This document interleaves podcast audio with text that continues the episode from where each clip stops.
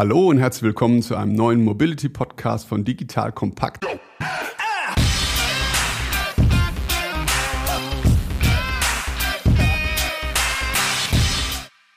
Heute aus dem brandneuen Studio von Digital Kompakt und das ist so schön, das kann man förmlich durch den Äther im Podcast hören, wie schön das ist. Mein Name ist Patrick Setzer, ich berate und begleite mit der Digital Entry GmbH Unternehmen als Advisor bei Planung, Aufbau und Kauf von Startups und entsprechend beschäftigen wir uns intensiv mit dem Thema der digitalen Transformation. Diese Veränderung muss in vielen Industrien in Deutschland noch stattfinden, aber auch in den Städten und deren Mobilitätsangebot. Deshalb möchte ich heute der Frage nachgehen, wie sich Mobilität in Städten heute darstellt, wie die Plattformökonomie diese durch autonome Autos und intermodale Dienste, keine Angst, das wird gleich noch erklärt, verändert den Anstoß für dieses Thema habe ich durch eine aus meiner Sicht wesentliche Innovation in der Mobilität letzten Monat bekommen. Anfang November 2019 hat nämlich die Alphabet Google Tochter Waymo ihren autonom fahrenden Taxidiensten die Sicherheitsfahrer, die bis dahin immer noch im Auto zur Kontrolle saßen, entzogen. Das heißt, ich habe es mal in einer der ersten Mobility Podcasts erklärt, wir sind in diesem Monat von Level 4, das Auto fährt autonom und der Fahrer sitzt daneben, kontrolliert und greift im Notfall ein, zu Level 5 Betrieb gekommen, der so viel bedeutet wie, wir kommen gerade von der großen Einweihungsparty des neuen Digital Kompaktbüros, auf die Einladung freue ich mich jetzt schon,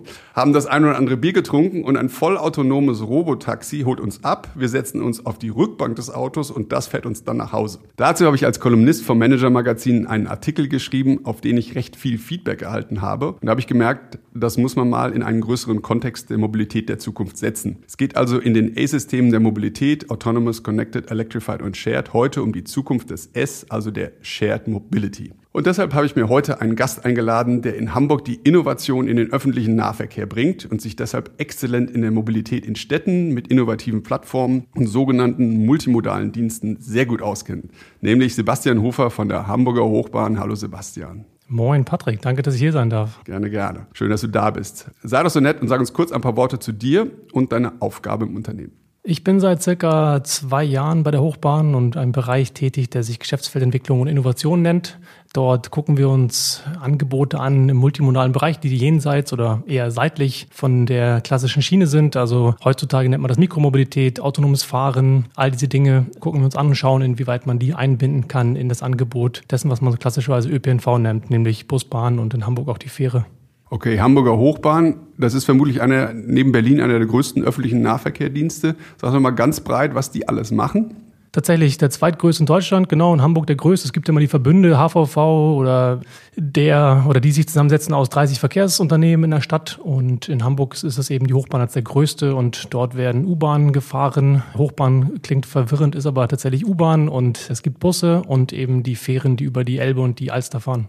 Okay. Bevor wir mit deinen speziellen Innovationen und den Mobilitätsdiensten dann tiefer einsteigen, was ist eigentlich das Thema? Das Wort multimodal kommt ja öfter vor, aber ich denke mal für die Zuhörer vielleicht nicht Standard. Lass uns noch mal klären, was ist multimodal und was ist intermodal und was ist der Unterschied?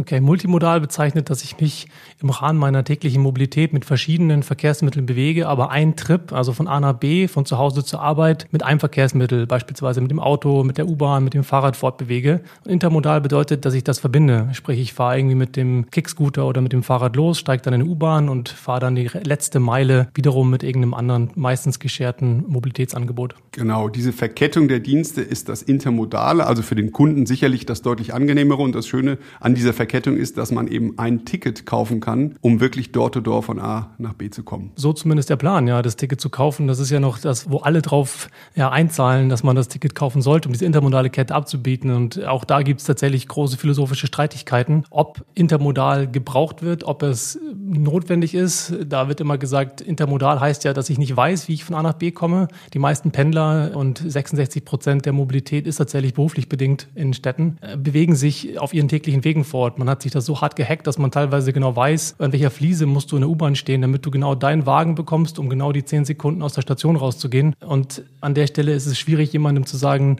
mit einer App, guck mal, du kannst aber jetzt auch irgendwie zu Fuß gehen, danach kannst du mit einem Jetpack vielleicht irgendwie 100 Meter weiterfliegen und dann nochmal ein Carsharing nutzen. Das ist halt nicht lebbar. Deswegen ist große philosophische Frage, ist intermodal notwendig? Und eigentlich meine philosophische oder meine Antwort an der Stelle ist ja, auf jeden Fall, weil es nämlich sehr wenig relevant ist für die meisten Fälle. Aber wenn es relevant ist, dann ist es richtig, hat es einen großen Wert für Nutzer und deswegen glaube ich, sollte man das nicht ignorieren. Werbung Aufgepasst! Wenn du ein B2B-Unternehmen bist, möchtest du jetzt deine Sales Pipeline mit neuen B2B-Leads füllen und dafür empfehlen wir dir unseren Partner SalesViewer. SalesViewer lässt sich total einfach erklären. SalesViewer entschlüsselt nämlich Unternehmen, die deine Webseite besuchen und zeigt diese in Klarnamen an. Du und dein Team sehen also ganz genau, wer eure Webseite besucht und wofür sich diese potenziellen KundInnen interessieren. Und dann gibst du einfach Vollgas, denn du kannst diese Unternehmen dann ja zielgenau ansprechen und einfach zu neuen KundInnen machen. Im Marketing und Vertrieb ist das also eine Wahnsinnsunterstützung für die B2B-Lead-Generierung. Deshalb nutzen schon viele Marktführer wie Stepstone, Avato Systems, Spot5, Talon One oder die Vodafone-Tochter Grand Centric SalesViewer und generieren damit täglich neue B2B-Leads. Und wenn das für dich interessant ist, dann teste SalesViewer doch einfach mal kostenlos. Alles, was du dafür wissen möchtest, findest du unter folgender Weiterleitung digitalkompakt.de slash salesviewer. Und wie immer verlinke ich dir das auch auf unserer Sponsorenseite unter digitalkompakt.de slash Sponsoren. Das war's mit dem Werbespot.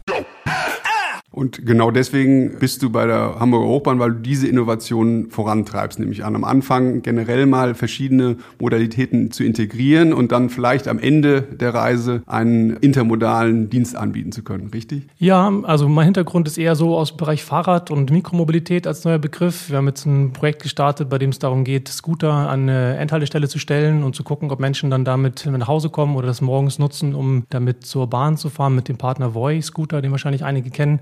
Aber genauso das die Strategie für Switch. Und Switch ist ja in Hamburg der, ja, eigentlich der Pionier von Mobilitätshubs. In Berlin gibt es jetzt Yelby von der BVG, auch Yelby Mobilitätshubs-Stationen. Erzähl doch erstmal von Switch, wenn ihr sagt, ihr seid die Innovatoren da gewesen. Erzähl mal genau, was Switch ist. Ja, Switch ist 2013 gestartet und ist primär ein Parkplatz, äh, blöd gesagt, der an einer Bahnhaltestelle steht und Carsharing exklusiv Platz zur Verfügung stellt, dass ich als Nutzer aus der Bahn rauskomme und dort ein Auto sehe und dann damit weiterfahren kann. Also da tatsächlich intermodale Wege zu ermöglichen. Wurde ausgebaut mit Stadtrad, also Bikesharing auch an manchen Stationen und bietet jetzt eben diese Verknüpfung aus Bahn, Bikesharing und Carsharing. Partner sind dort DriveNow und Car2Go und Campio als stationärer Sharer in Hamburg. Das ist der Dienst Switch. Den gab es sozusagen schon, als du da angefangen hast. Seit Genau. wann bist du bei der Hamburger Hochbahn? Seit zwei Jahren. Den gab es schon, genau. Und du wurdest sozusagen mit damit beauftragt, dieses Thema jetzt weiterzuentwickeln durch, keine Ahnung, Mikromobilität und andere Dienste? Genau, das sind die Themen, an denen wir arbeiten, um dieses Angebot attraktiver zu machen. Bisher ist es so, dass man für einen Monatsbeitrag, ich glaube von 7 oder 8,90 Euro,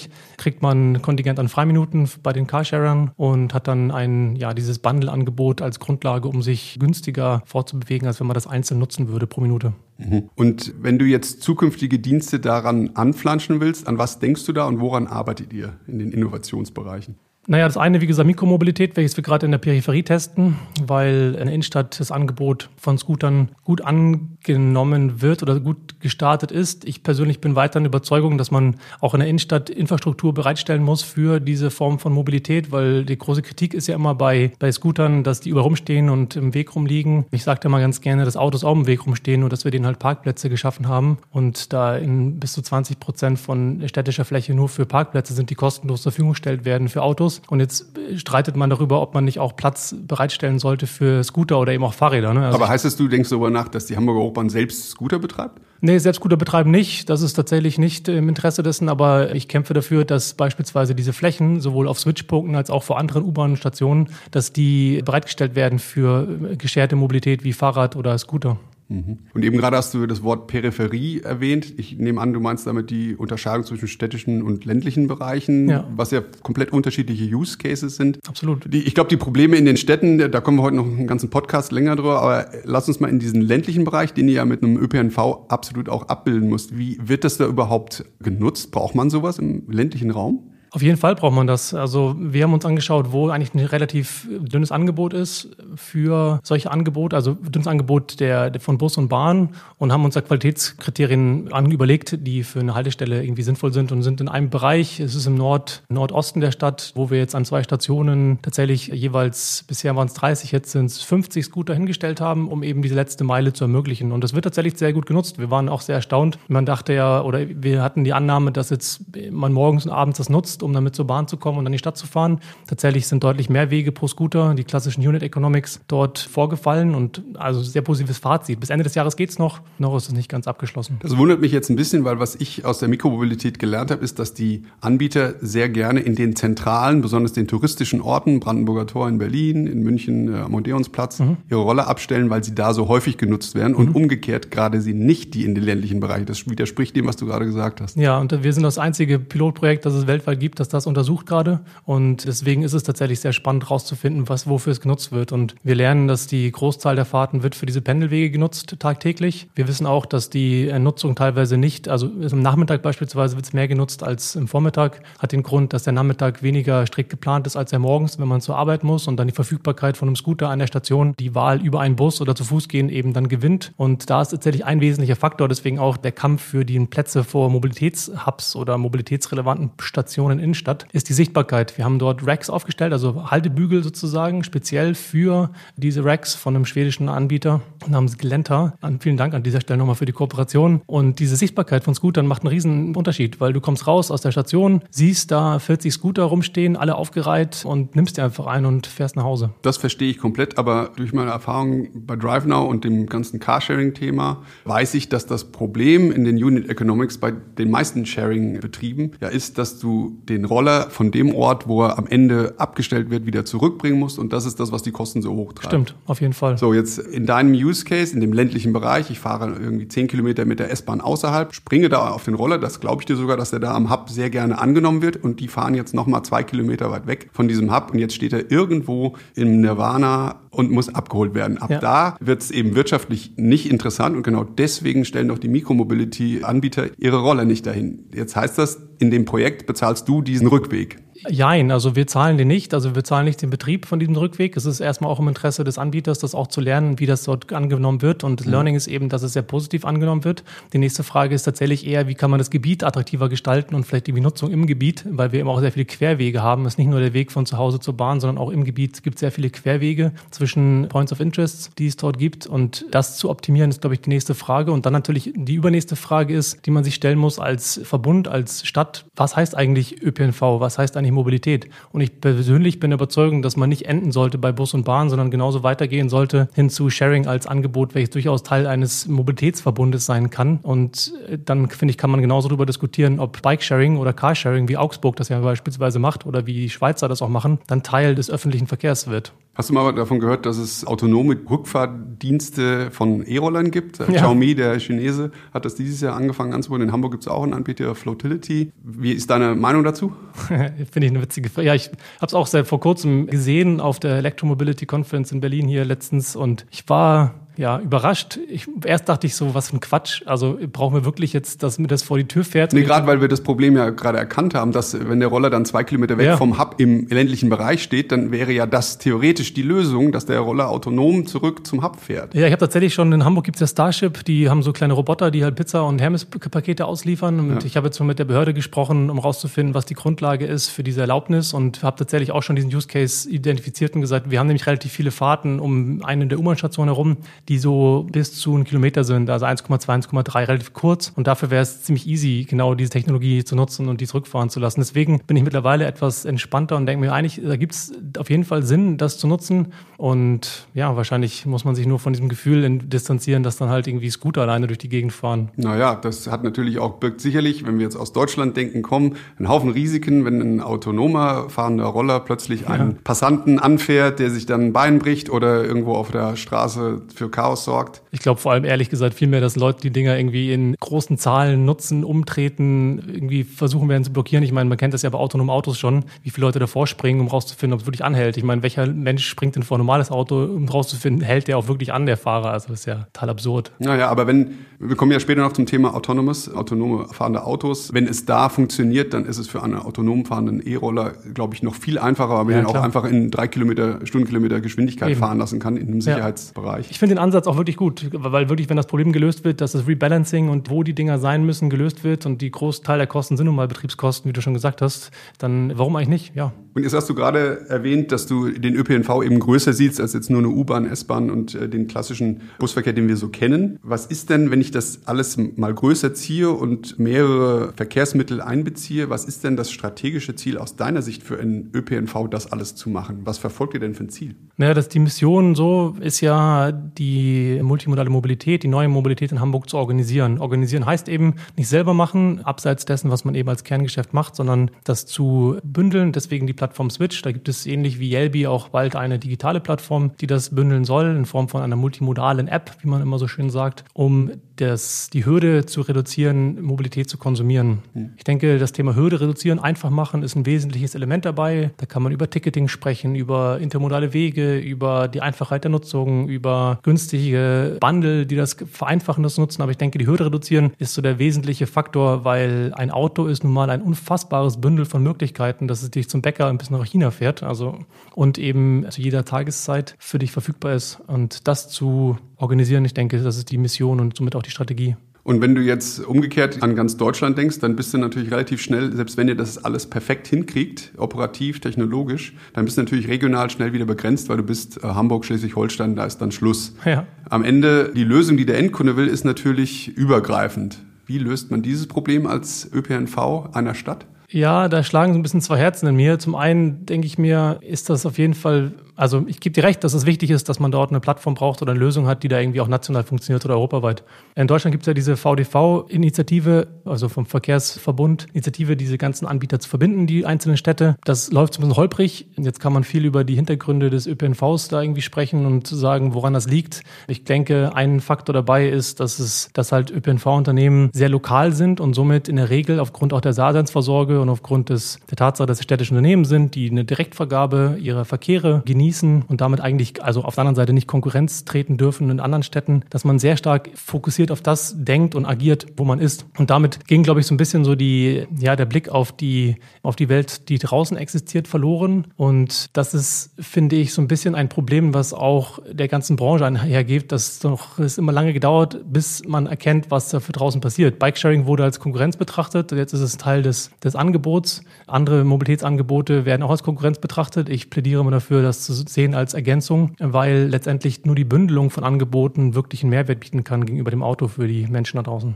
Das ist ja im Grunde auch das Problem, was wir übergreifend haben. Wir haben eben viele Industrien, die wir jetzt seit 100 Jahren entwickelt haben. Und das haben wir in Konzernen, haben wir die Probleme, in Mittelständen haben wir die Konzerne. Und deswegen spreche ich es auch an. Und natürlich haben wir es im öffentlichen äh, Nahverkehr oder in den Städten genauso, dass es ein gewisses Silo-Denken gibt, dass Innovation jetzt nicht umarmt wird. Wie kann man denn diesen Hürden sich jetzt äh, an deinem Beispiel öffentlicher Nahverkehr, wie kann man sich da am besten, wie kann man das überwinden? Naja, tatsächlich ist da nicht die Hochbahn in dem Fall der Best Practice Schüler, sondern äh, die BVG aus Berlin mit Yelby.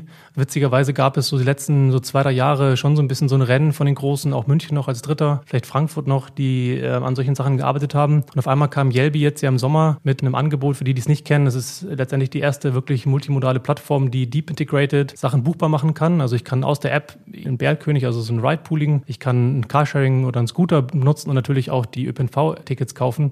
Trafi Profi da, der Anbieter, der dahinter steckt, hat das in kürzester Zeit umgesetzt und das ist schon echt beachtlich, dass es so schnell ging, weil es eben in Hamburg deutlich länger dauert und die, ja, die dahinterliegende Antwort ist, dass man sich öffnen muss gegenüber Playern, die Dinge besser können als man selber.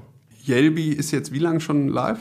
Es gab eine Beta, die ging, glaube ich, irgendwie für zwei, drei Monate und jetzt seit circa einem Monat sind die wirklich jetzt public live. Also insofern ist die Frage, wie viele Kunden Yelby hat, wahrscheinlich nicht relevant. Genau, das kann ich auch nicht im Detail sagen, aber es wird sicher noch nicht, also sie haben ja verschiedene Apps und glaube ich müssen selber noch gucken, wie sie das mittelfristig strategisch vereinheitlichen.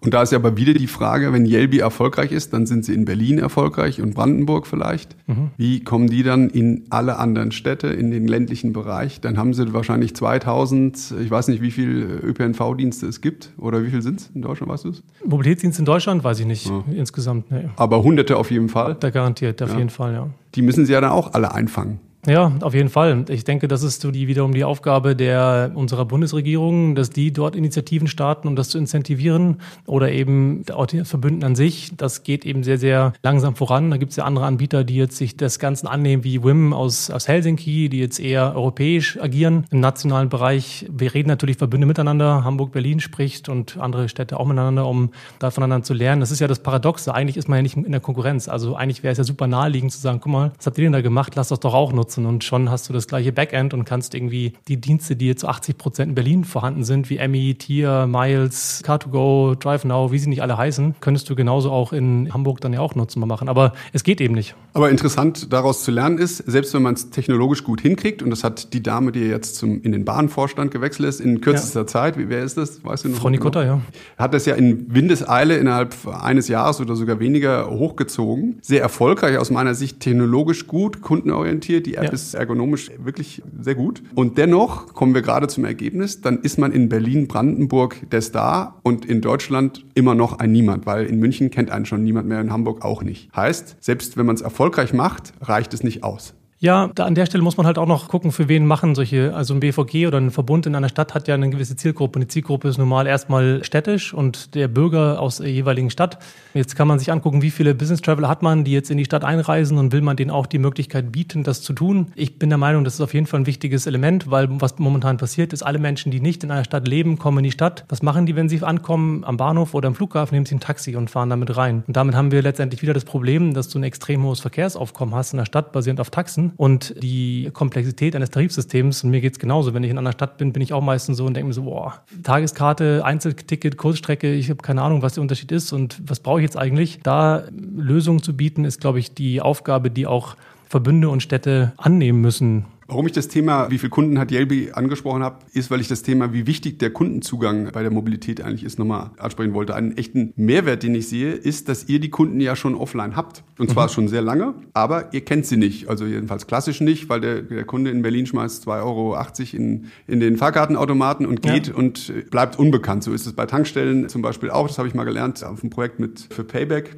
Die Aral-Tankstelle, da geht es genauso. Die Leute tanken, zahlen mit der Kreditkarte und gehen und da gibt es einen Betrag und vielleicht noch eine Kreditkartennummer, aber mhm. mehr auch nicht. Ja. Sprich, der Kunde ist anonym durch Kundenbindungssysteme. Der Name ist jetzt eigentlich relevant des, des Unternehmens, aber in dem Fall war es Payback und durch die konstante Abfrage, sind Sie Payback-Mitglied beim Bezahlen, sind die Leute dann innerhalb von zwei Jahren, sind 50 Prozent des Umsatzes, also der Kunden eigentlich, von der Araltankstelle sind bekannt gewesen, weil die gesagt haben, ja, ich habe eine Payback-Karte oder ich möchte eine Payback-Karte. Mhm. Und so hat man innerhalb von zwei Jahren praktisch die Hälfte seiner Kunden plötzlich gekannt. Durch Technologie, durch eine Datenbank. So genau dasselbe ist ja für übrigens auch jeden OEM, jeden Autohersteller möglich. Ich verkaufe ein Auto, bezahle, weiß nur den Betrag und vielleicht noch den Namen. Oder ich kann ihn natürlich auch direkt in ein Subscription-Modell Modell schieben und sagen, wenn du noch deine E-Mail angibst und noch folgende 20 Daten weiteres, dann bekommst du folgende Services ergänzen und genau dasselbe, jetzt komme ich zurück zu unserem Thema, und genau dasselbe gilt natürlich für den ÖPNV durch eine Mobilitätsplattform wie Yelby oder wie das, was du betreibst, kenne ich die Kunden und durch eine App, ich, da kann ich sie sogar in Anführungsstrichen anonym bedienen, weil ich ja eine, eine App-ID habe und damit weiß ich sehr genau, da muss ich gar nicht den Namen der Person kennen. Mhm. Ich habe ja den Verlauf der Fahrten, ich weiß, wo die Person ist, wo sie arbeitet und so weiter. Wie wichtig siehst du den Kundenzugang und wie viele Kunden habt ihr eigentlich? Das ist auf jeden Fall eine wichtige Frage. Der Kundenzugang ist natürlich das A und O. An der Stelle auch zu verstehen, wie beispielsweise intermodale Wege ja gefahren werden. Im nächsten Schritt, momentan ist das natürlich in der Form noch nicht existent. Wie viele Kunden wir haben? Naja, also in Hamburg wohnen irgendwie 1,8 Millionen Menschen. Circa 90 Prozent fahren regelmäßig oder unregelmäßig mit dem ÖPNV. Mehrere Millionen werden jeden Tag transportiert. Also ähm, auch wenn es vom modalen Anteil her noch kleiner ist als jetzt beispielsweise der Pkw-Verkehr, sind es auf jeden Fall einige Millionen. Über den Kunden zu verstehen, ist ein wichtiges Element und ein gutes Stichwort Stichwort. Ich fand es selber witzig, als ich angefangen habe, dass der Kunde als Beförderungsfall bezeichnet wird im ÖPNV, was sehr, sehr uncharmant ist, wenn man bedenkt, dass es sich hier um einen Kunden handelt und andere Menschen sehr, oder andere Firmen, vor allem digitale Firmen, sehr viel Geld ausgeben, um ihren Kunden zu verstehen und dort was für die zu bauen. So sollte man glaub, Kunden nicht nennen. Ne? Nee, so sollte man Kunden nicht nennen. Und das zeigt so ein bisschen so den Mindset, dass man, ja, den Kunden zu verstehen und für Dinge zu machen, ist etwas, was neu ist. Und das wird gut gemacht durch allerlei Nutzung von Innovationsmethoden für neue Fahrzeuge, für eben auch neue Apps und so weiter. Aber es ist neu. Und auch zu verstehen, was man damit machen kann, um dann beispielsweise zu incentivieren, hey, guck mal, das Wetter ist heute super, fahr doch mal mit dem Fahrrad oder das Wetter ist heute schlecht, heute kriegst du vielleicht sogar Rabatte auf die Bahn oder wenn du irgendwie in einer Viertelstunde fahren würdest, dann kriegst du nochmal irgendwie 10% auf dein Ticket Rabatt, weil wir gerade sind wir mega voll auf der Linie und du hast auch keinen Spaß daran, wenn du dich jetzt da reinquetscht. Also sowas ist dann halt möglich und das ist halt aktuell nicht möglich. Und da sehen wir, dass wir nicht nur die Organisation verändern müssen für Innovation und auch die Technologie oder das Technologie-Know-how, sondern eben auch die Kultur. Das ein totaler Kundenfokus, wie er bei Apple gelebt wird seit ja. 20, 30 Jahren, notwendig ist, glaube ich, unabdingbar. Ja, absolut. Und das ist, dahinter steckt auch die Fragestellung so ein bisschen der Daseinsvorsorge und der, der Aufstellung von so einem ÖPNV-Unternehmen. Und wenn man bei Mobility as a Service gibt es ja die verschiedenen Ebenen von Hans Abi hat die mal aufgestellt von Ubigo, welche und oberste Ebene ist ja der Mars Operator und das letztendlich bezeichnet die Instanz. Mars ist der Mobility as a Service Provider. Genau, richtig, ja. danke. Und der Operator an der obersten Stelle ist eben derjenige, der diese Angebote bündelt und letztendlich sowohl rechtliche Verpflichtungen hat, als auch die den Kunden owned, wie man so schön sagt, und bündelt und auch incentivieren kann auf der Plattform, was getan wird. Und da ist auch eine große Frage, die im Raum steht, die für mich immer noch nicht beantwortet ist, inwieweit beispielsweise ein Mobilitätsanbieter, sei es jetzt die Hochbahn oder vielleicht so Anbieter wie Movil, irgendwie aus der Nau-Gruppe, inwieweit die die eigenes Mobilitätsangebote haben, Bus, Bahn, Carsharing, was auch immer, gleichzeitig diejenigen sein können, die eine Plattform anbieten und in der Plattform ja auch Angebote priorisieren können. Also sagen können, was ich gerade meinte, heute ist das, heute ist jenes Event, deswegen bieten wir dort Angebote oder Rabatte. Und das ist, glaube ich, für privatwirtschaftliche Anbieter einfacher als jetzt für einen städtischen, weil die eben vom Senat oder von den Landesregierungen ganz andere Anforderungen zu erfüllen haben. Obwohl, und da glaube ich wichtig, das zu verstehen, die Daseinsvorsorge ein wichtiges Element ist bei der Mobilität, weil in dem Moment, wo jetzt ein Privater entscheidet, wie du dich fortbewegst, ändert sich das ganz, ganz schnell, wenn da andere Geschäftsführer, andere Metriken, andere Priorisierungen vorgenommen werden in der Art und Weise, wie so ein Anbieter glaubt, Mobilität zu organisieren. Das heißt, du glaubst, die Stadt muss immer in der Verantwortung für Mobilität bleiben? Auf jeden Fall. Ja. Genauso wie sie für Wasser und Energie sich wieder zurück, die Verantwortung wieder zurückgeholt hat, ist Mobilität genauso ein Grundrecht, wenn man so will, welches ganz, ganz wichtig ist, dass da die öffentlichen Organe eine wichtige Rolle mitspielen. Wer da diese Verantwortung so richtig wahrgenommen hat, ist die Stadt Augsburg. Die hat nämlich einen ganz innovativen Dienst angeboten, in dem sie gesagt haben, nicht nur wir bieten eine intermodale App an, sondern wir bieten jetzt ein Komplettpaket Mobilität als Flatrate an. Kannst du mal kurz ausführen? Die nehmen eben zu dem ÖPNV Bike und Carsharing dazu und bieten das in einem Monatspreis und verschiedenen Monatspreisen. Sei doch so nett und stell mal das Angebot und auch die Preise dafür dar. Ja, gerne. Also das stimmt, ist spannend. Da ist die Sondersituation Augsburg ist, dass die seit einigen Jahren ein eigenes Carsharing betreiben. Das ist stationsbasiert, haben jetzt, glaube ich, neun Fahrzeuge Elektro, die so halb hybrid Free-Floating genutzt werden aufgrund der Ladesäulen, die verteilt sind. Die haben von Nextbike ein Bike-Sharing-System. Alles eben unter der Dachmarke, also unter der, der Stadtwerke Augsburg.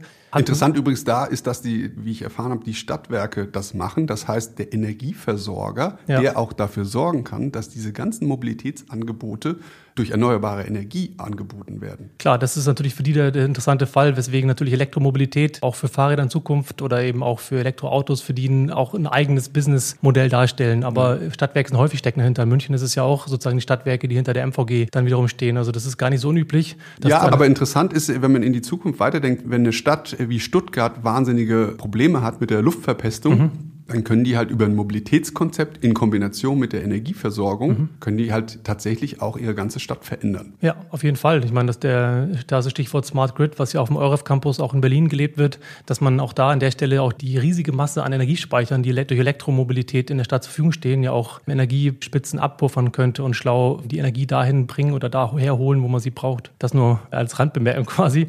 Genau, also Augsburg ist insofern spannend, weil sie eben für 79 Euro jetzt einen Bundle anbieten, mit dem man 15 Stunden Carsharing nutzen kann. Du hast da ein Angebot, also ein. Neben dem ÖPNV. Ja, neben dem ÖPNV, der ist, genau. Der ist automatisch drin. Der ÖPNV ist drin. Es gibt da für den Innenstadtbereich, das hat, glaube ich, einen Gegenwert von irgendwie 52 Euro. Das normale Monatsticket, das ist da mit drin. Und zusätzlich eben auf die 52 plus 27 sind wir bei 79, hat man eben Carsharing mit drin. Die bieten das selber an. Das heißt, die können selber, die haben eh schon günstige Preise beim Carsharing und damit mit diesen 15 Stunden hat man jetzt zusätzlich die Möglichkeit, sich frei zu bewegen und dann darüber hinaus nochmal 30 Minuten pro Fahrt mit einem Fahrrad. Dann gibt es noch ein großes Bundle, das sind 30 Stunden. Das heißt, wir haben hier für 109 Euro das ganze Bundle. Ist ein ziemlich harter Kampfpreis. Ich finde das sehr beeindruckend für den Preis. 79 Euro ist relativ wenig, 15 Stunden. Damit würde ich gut klarkommen, ehrlich gesagt, in dem, Monat. Die verfallen am Ende des Monats, aber das ist, denke ich, kein Problem.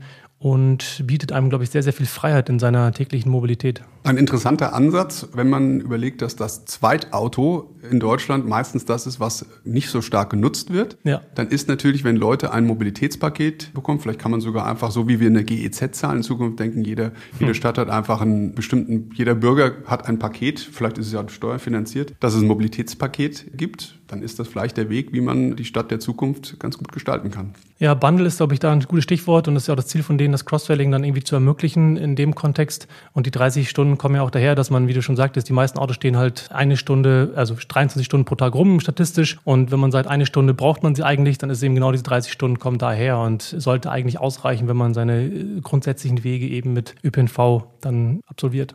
Wie siehst du als ÖPNV-Vertreter eine Firma wie Flixbus, die angefangen haben als Busdienst, jetzt immer weitergehen, verschiedene Verkehrsmittel integrieren? Ist das für dich ein Mobility Provider oder ist es eine Plattform? Erstmal für mich ein Mobility Provider. Und wo ziehst du die Grenze?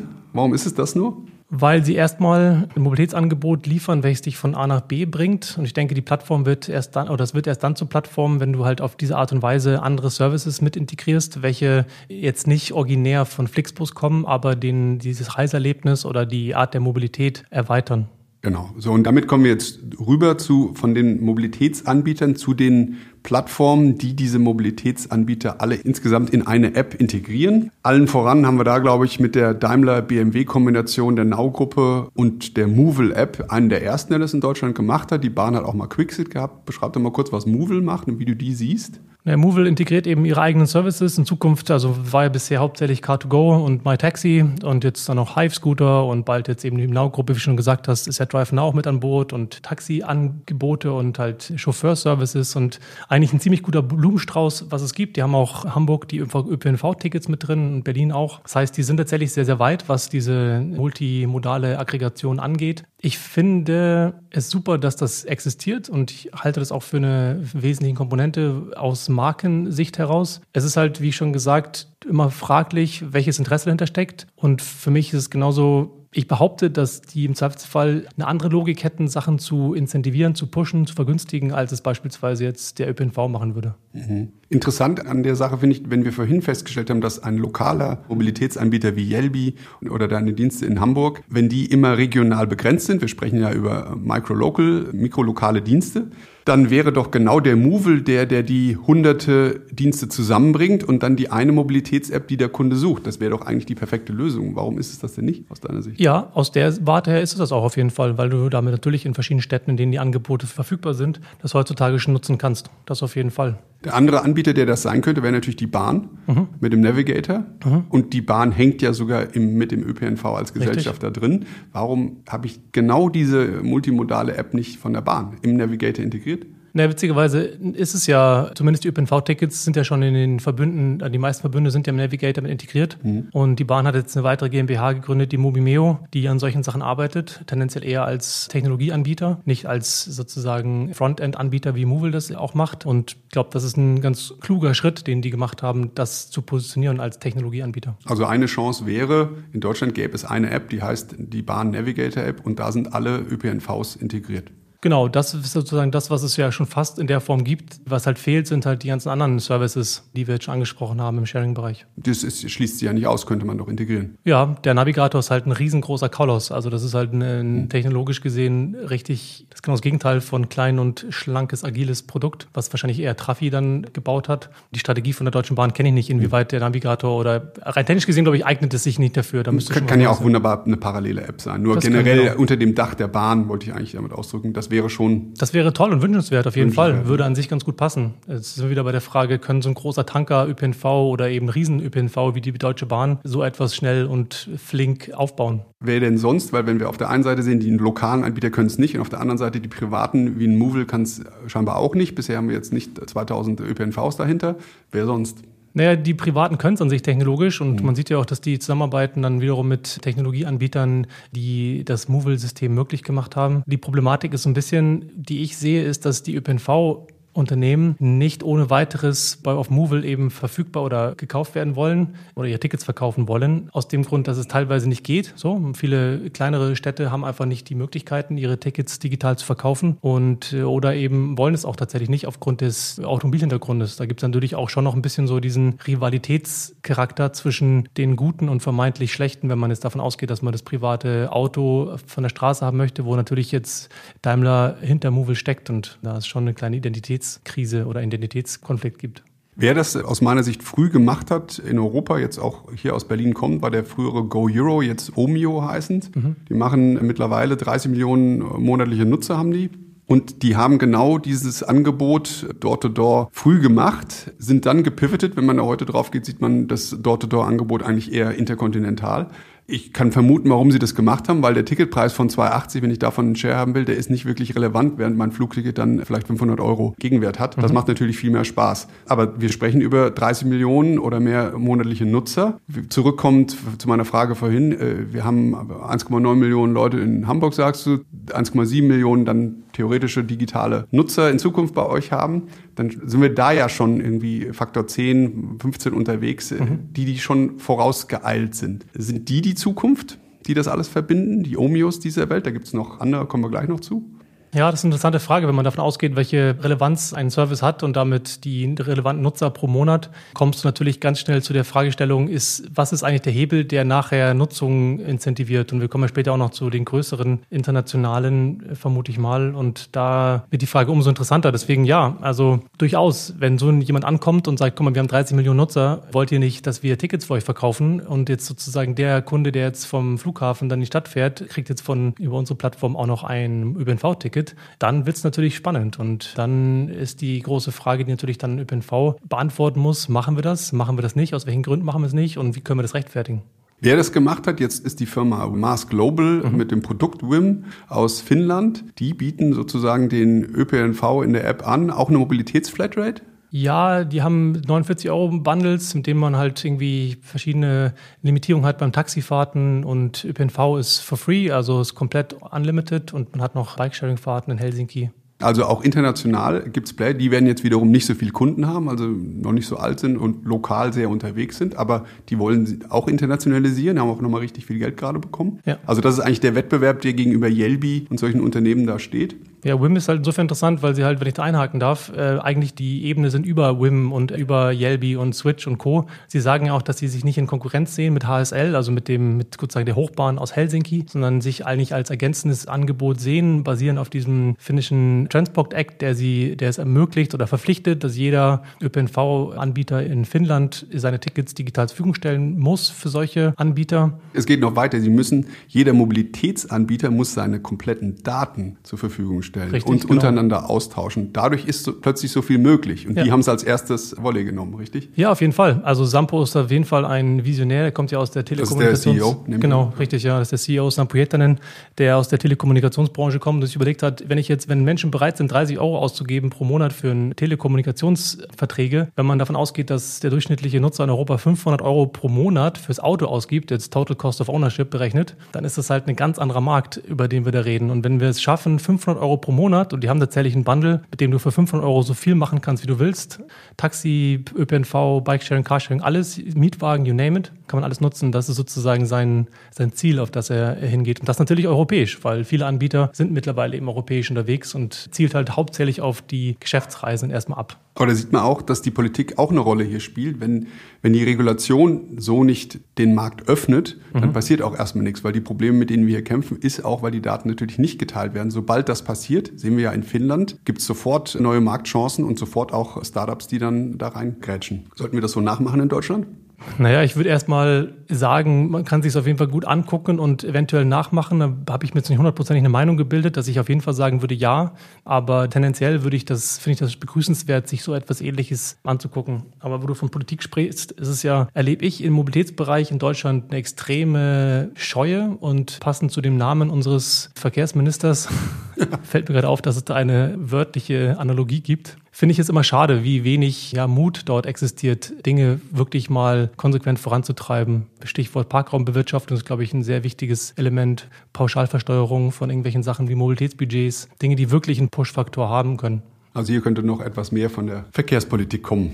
So, jetzt haben wir über die lokalen deutschen Anbieter gesprochen, haben über die Plattformen gesprochen, die es in Deutschland gibt, auch die, die es in Europa gibt, wie WIM. Und solche Plattformen gibt es natürlich auch weltweit. Eine, die mir da relativ lang schon bekannt ist, ist die Firma Moveit. Die ist, ich glaube, eigentlich aus Israel, aber mhm. ist jetzt weltweit in 3000 Städten, in 90 Ländern. Und ich habe mal nachgeguckt, hat mittlerweile 400 Millionen registrierte Kunden. Ja. So, wenn wir dann vorher gesprochen haben, deswegen ist das Thema Kundenbeziehungen, habe ich das so forciert, Ne, zwei, 1,7 Millionen Kunden in Hamburg, vielleicht ein paar Millionen in Deutschland. Dann sehen wir 30 Millionen bei einer Omio. Aber das sind alles noch gar keine Zahlen, wenn man dann in den internationalen Vergleich geht. So, wenn wir jetzt plötzlich über 400 Millionen registrierte Kunden einem Move-ähnlichen Produkt eben namens Moveit sprechen, was machen die eigentlich so viel besser als wir?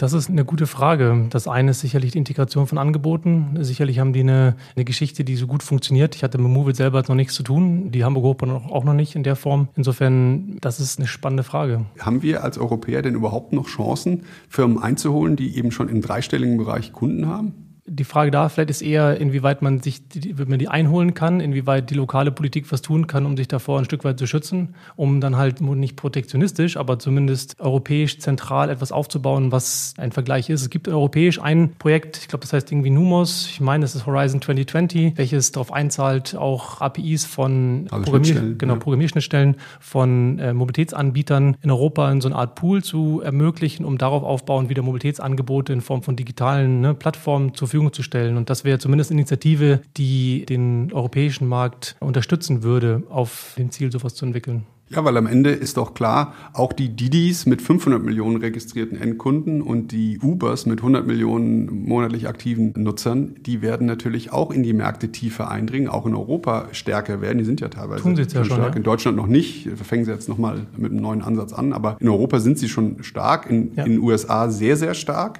Und da vermischt sich ja dann auch wieder ein bisschen der Mobilitätsanbieter mit der Plattform, weil wenn ein Uber in einem Land äh, so viele Nutzer bedient mit einem speziellen Mobilitätsdienst, dann ist es natürlich ganz leicht, die nächsten Dienste intermodal anzubinden. Sprich, es geht am Ende immer wieder um die Endkundenanzahl. Ja, das tun sie auch gerade in London, wenn man sich anguckt, was da passiert. London ist jetzt eigentlich so der erste Standort, wo Uber jetzt Tickets über, also erstmal das Routing macht in der App, so dass man halt verschiedene Varianten sieht. Es kommt dann irgendwo unten, wenn du runterscrollst, und unter dem Bereich Economy ist dann Transport for London integriert. Und London ist insofern ein interessantes Beispiel, weil die ja auch mit City Mapper eine App, die eigentlich nur intermodal und multimodale Varianten anzeigt. Und mit dem Oyster-System, also mit einer, mit einer RFID-Karte und jetzt auch mit Kreditkarten, haben wir das Ticketing gelöst, weil du halt durch irgendwelche Gates durchgehst und damit dein Ticket kaufst. Das heißt, die großen Elemente, Variantenanzeige, also Routing und Payment ist dort eigentlich gelöst und Uber hat sich da ziemlich schlau eingefuchst, indem sie halt jetzt das Routing auch anbieten, um so zu tun. Und das ist so ein bisschen meine Frage, immer Richtung Uber, tun sie nur so oder meinen sie es ernst, dass das Thema ÖPNV für sie eben auch eine, eine größere Rolle spielt? Über die rein wirtschaftliche Komponente hinaus, ne? weswegen sie jetzt auch Jumpbikes und Scooter am Start haben. Naja, am Ende, wer den Kunden besitzt, der will natürlich alles, was Umsatz bringt, reinholen. Genau. Insofern ist auch der ÖPNV, der ist in den USA jetzt auch bei Uber in einer Stadt integriert. In Denver, ja. Der Weg geht also jetzt auch. Und das heißt, ihr werdet euch als Hamburger Hochbahn in Zukunft damit auseinandersetzen müssen, dass eure Kunden als erstes Mal bei Uber sind. Und wenn die großzügig sind, dann werden sie euch den Kunden auch nochmal in die ÖPNV zurückschieben. Ja, das ist genau die große Problematik, weswegen da, glaube ich, eine ziemlich zögerliche Haltung äh, dem gegenüber